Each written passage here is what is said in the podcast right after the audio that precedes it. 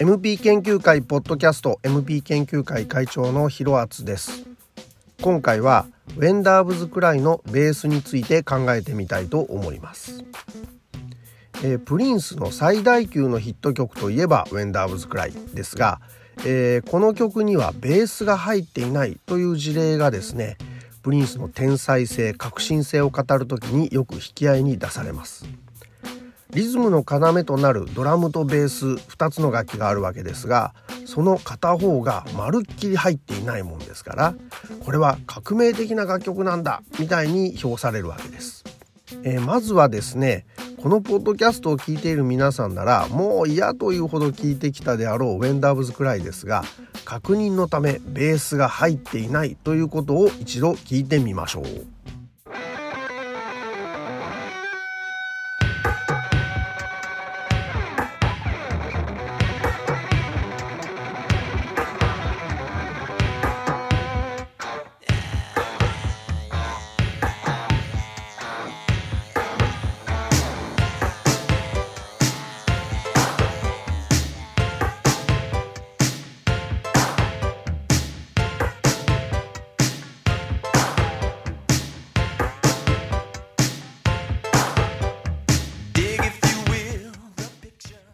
ベース入ってなかったですね、えー、リズムのパターンだけがこう繰り返されるトラックでございます。でこの曲のおかしなところっていうのは他にもあってイントロでですねベベベベベベベベベベーンってこうギターが鳴りますよね。なんですけどもあのー、特徴的にイントロで鳴らされるのにそれ以降ですねパタッとギターが聞こえなくなってラスト近くのソロパートになるまでですね全くギターが鳴らないっていう変なバランスもあるもんですからここ知っておいていただきたいポイントですさて、えー、今確認した通りこの曲にはベースが入ってないわけですがじゃあこの曲ライブで演奏される時バンドのベースプレーヤーはどうしているんでしょうか？ということなんですね。で結論から言うとベースは弾いているんです。そもそもベースがない楽曲のベースラインというのはどんなものなんでしょうか。早速これを検証していきたいと思います。85年3月20日ユニオンデールでのライブ音源です、えー、ベースプレイヤーはブラウンマーク。まずこちら聞いてください。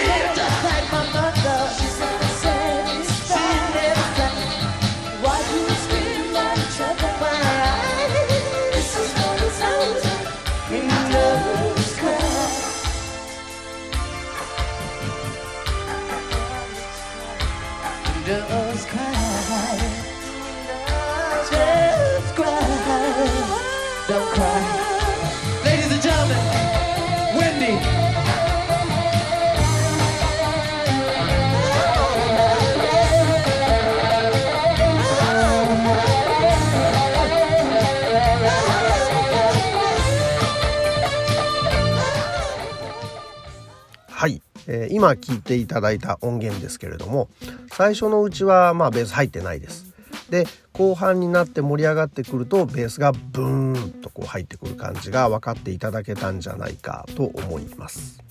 でですねベースの音っていうのは楽器の素人にとってはとても聞き取りにくくてですねどうしても耳が聞き取りやすいキーボードとかギターとかの高い方の音に傾いてしまいがちなんですがこの研究をより分かりやすくするためにですね今回サポートをお願いした方がいらっしゃいます、えー、仙台のプリンスファンでミュージシャンの服部さんにご協力いただきこのベースパートを耳コピしてですね再現していただきました。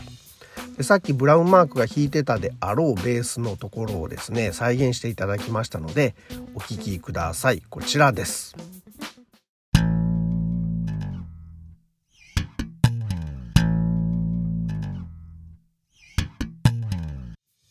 はい。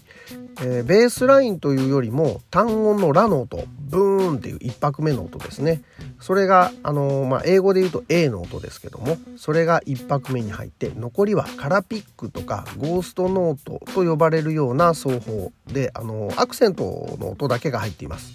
でまあこのゴーストノートっていうのはですねあの弦をこう弾いた音をミュートしながら音階を奏でるんじゃなくてアタック音。あのギターで言うとあのチャカチャカチャカとかねそういう音が入る。ベースで言うとブチョブチョブチョブチョン。っていう音が入るんですけどもそういう感じです。右で弾くけど左はフレットを押さえるんじゃなくてミュートする。であの服部さんに聞いたらですね右手もその弾いた後にねなんかこう手のひらでちょっとこう押さえたりしてさらにこう音階が出ないように押さえるっていうような奏法らしいんですけども、まあ、こういう感じで音を加えています。あとですねちょっとこれ言及しておきたいのがブラウンマークっていうのはどちらかというとスラップ奏法。あのこう親指でバチンバチンバチンってこう弦を叩くやり方ですね。あのラリー・グラハムが創始者と言われていますけれどもその奏法が得意なベースプレーヤー。ですのであのブーンっていう音が入った後にカラピックがこう親指で多分入ってんじゃないかなっていうふうに思われます。それをこう服部さんが再現してくれた感じですね。あと少し言及しておきたいのはあの他のライブ音源に比べて BPM テンポがですね少し早めになっているところも気をつけたいところでしょうかね。では次に行きたいと思います。時代が変わってですねパレードツアーではどうなっているんでしょうか。86年8月13日ロンドンでのライブ音源。これもブラウンマークが演奏しております。こちらです「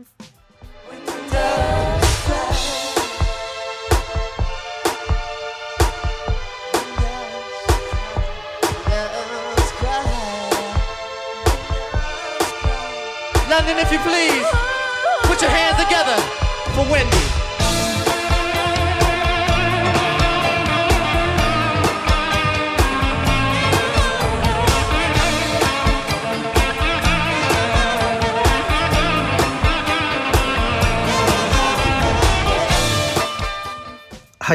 えー、メンバーが同じですからまあパープルレインツアーとほとんど変化はないですねラの音がブーンと一発目になるこれが基本ですね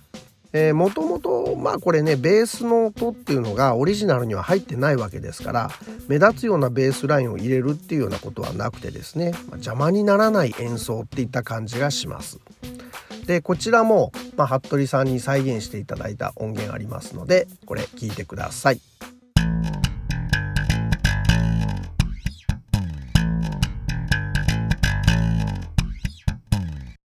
さて次はサイン・オブ・ザ・タイムズツアーに移ります、えー、このツアーからはですねベースがブラウンマークからリーバイ・シーサー・ジュニアに変わります。奏法的にはさっきあのブラウンマークはスラップ奏法親指でバチバチっと叩く奏法だという話をしましたがリーバイ・シーサー・ジュニアは、えー、これに対して指弾き。こうあのですね人差し指と中指で弦を弾く感じっていうんですかね。そういう指弾きが得意なプレイヤーですが、えー、果たしてではベースは変わっているのでしょうか？同じなんでしょうか？87年6月17日パリでのライブ音源をお聴きください。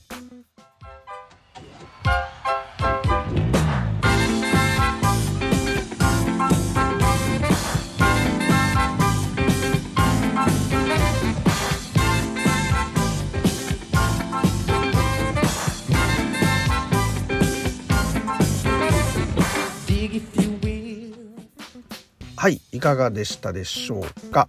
え、ブラウンマークが演奏していたバージョンとは違ってですねラソラというこうウォーキングベースっていうんでしたっけ？あのドゥンドゥンドゥンドゥンっていうそういうような感じのベースが演奏されてですねこれパレードツアーとは違いが出てきました。しかしながら、えー、このベースラインですが演奏をお願いした服部さんに聞いたところミュージシャンとしてはこれはちょっとダサいとこう苦笑い込みで、え教えていただきました。まあ、この苦笑いっていうのはですねあのたまたま服部さんとは Zoom でちょっとやり取りしたもんですから本当にちょっとこれねみたいな感じで苦笑いしておられました。まあ、ただし服部さんに聞いたところですね。このツアーの音源っていうのは他のツアーに比べて若干 BPM テンポが遅いのでこうラの音一発だけでねブーンでもうあと何もしないっていうのはちょっと間が持たなかったんじゃないかっていう推測もいただきまして。まあダサいな。だけど、まあ、このテンポではもうちょっと音を入れざるを得なかった。というようなことなんじゃないかと思います。じゃあこの音源も服部さんの再現していただいたベースのみの音源ありますのでこちら聞いてください。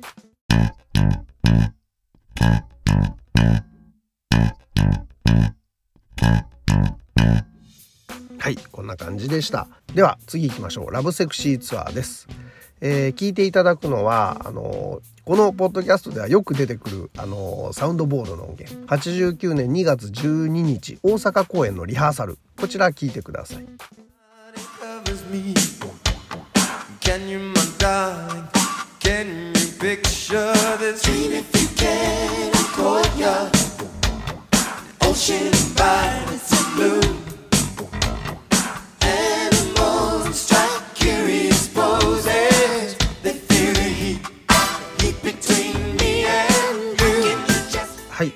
ツアーでもベースはリーバイ・シーサー・ジュニアです。サイン・オブ・ザ・タイムスツアーのバリエーションみたいな感じでですねあの似たような感じのベースラインが奏でられています。ラ・ソ・ラよりは若干こうマシになったかなみたいな感じでしょうかね。ではこちらの音源も、えー、服部さんの再現ありますのでこれ聞いてみてください。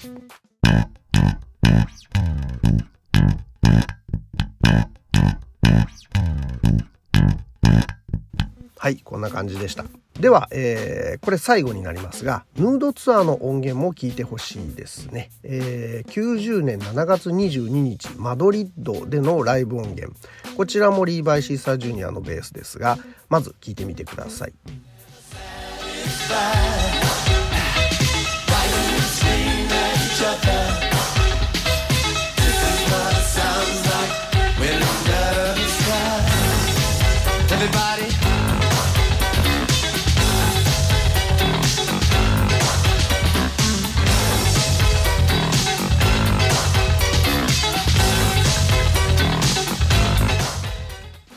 えー、さらに変化が出てきましたこれはですねこの「ウェンダーブズ」くらいの後半になるとあのロージー・ゲインズが「Do me baby」っていうフレーズをこう繰り返すようなジャムをやりますんでそのフィット感を考えてちょっと変化を加えたんじゃないかなとも思いますじゃあこちらの音源もですね服部さんが弾いてくれたバージョンまず聞いてみてください。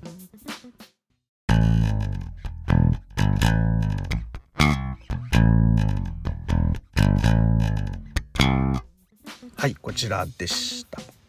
えー、ここまでベースパートだけに的を絞っていろいろ聞いてきたわけですがあのー、私個人で言うとですねこのベースの音を聞き比べていく過程でですねちょっと変化を見つけるためにあまた違いがあるまた違いがあるってこう一人で興奮していたわけですがこのことを服部さんにこう相談してみますと冷静なこうミュージシャンならではの指摘を伺うことができました。まあ、それをお伝えするとですね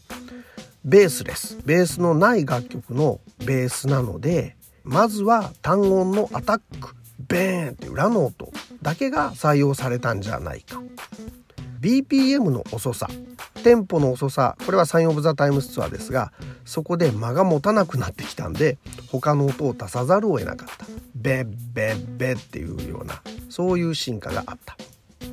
そしてこの展開をもとにじゃあこの音を追加してもいいだろうこういう風にちょっと変えてもいいだろうという感じで、えー、だんだん音が足されていったんじゃないか。で最後に、えー、こういう展開を得ていますので最初の単音のブーンという音から徐々に変化してきた経緯があって全てが違うベースラインというわけじゃなくてこれは進化の過程のようなあものであるというふうに、えー、服部さんの推測を伺うことができました。ではベーストラックの違いだけをここまで聴き比べてきたわけですがじゃあこのベースラインはグルーブにとってどの程度貢献するのでしょうか？今聞いていただいたように服部さん作成のありがたいベース音源がありますのでこれをですねオリジナルのプリンスバージョン「ウェンダブズ」くらいに重ねて再生するとどんな雰囲気になるのか実験してみたいと思います。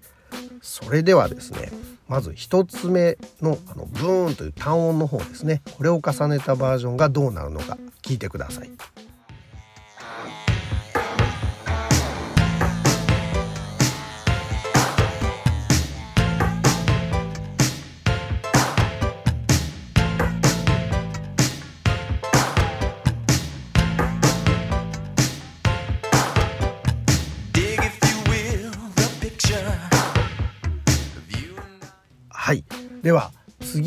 また別のトラックを重ねたバージョンこれも聴いてみてください。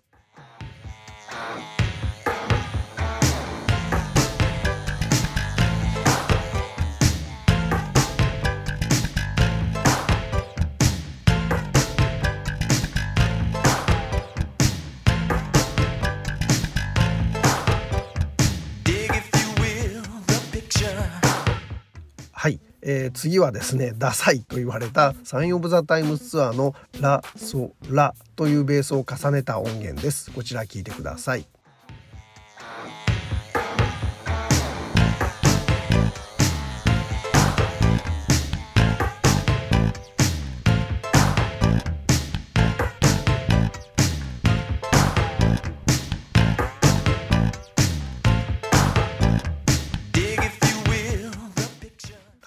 えー、最後にヌードツアーのベースラインを重ねたものも聞いてみてください。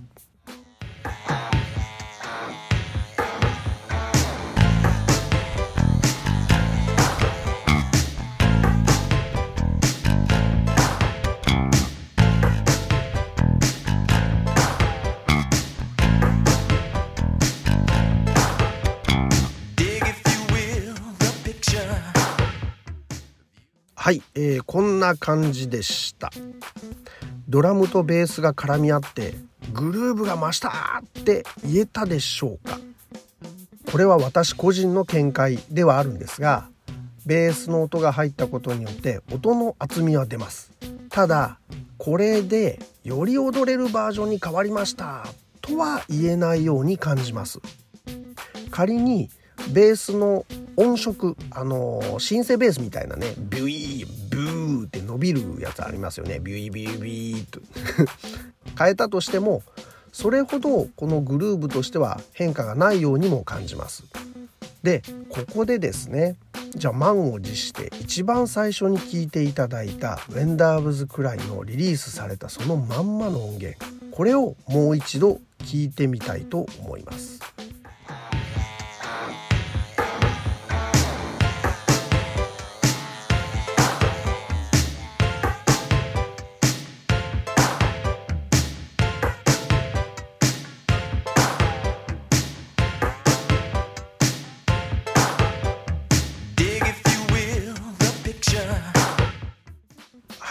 でしたでしょうか？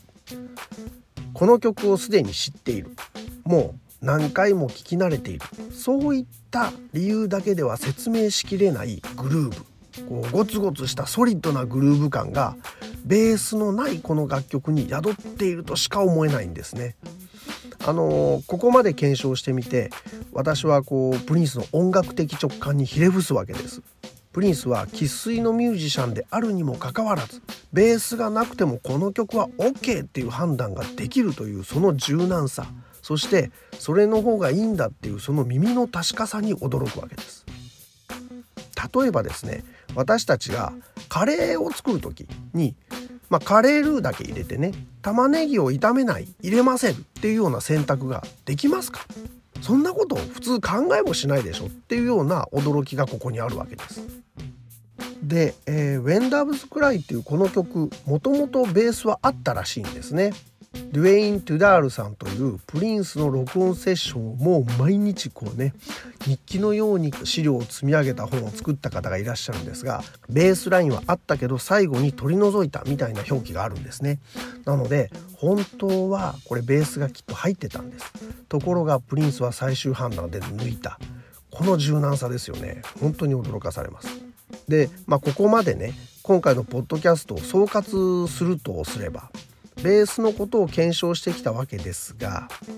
そのことによって彼の音楽的直感の鋭さを再認識することができたと思っています。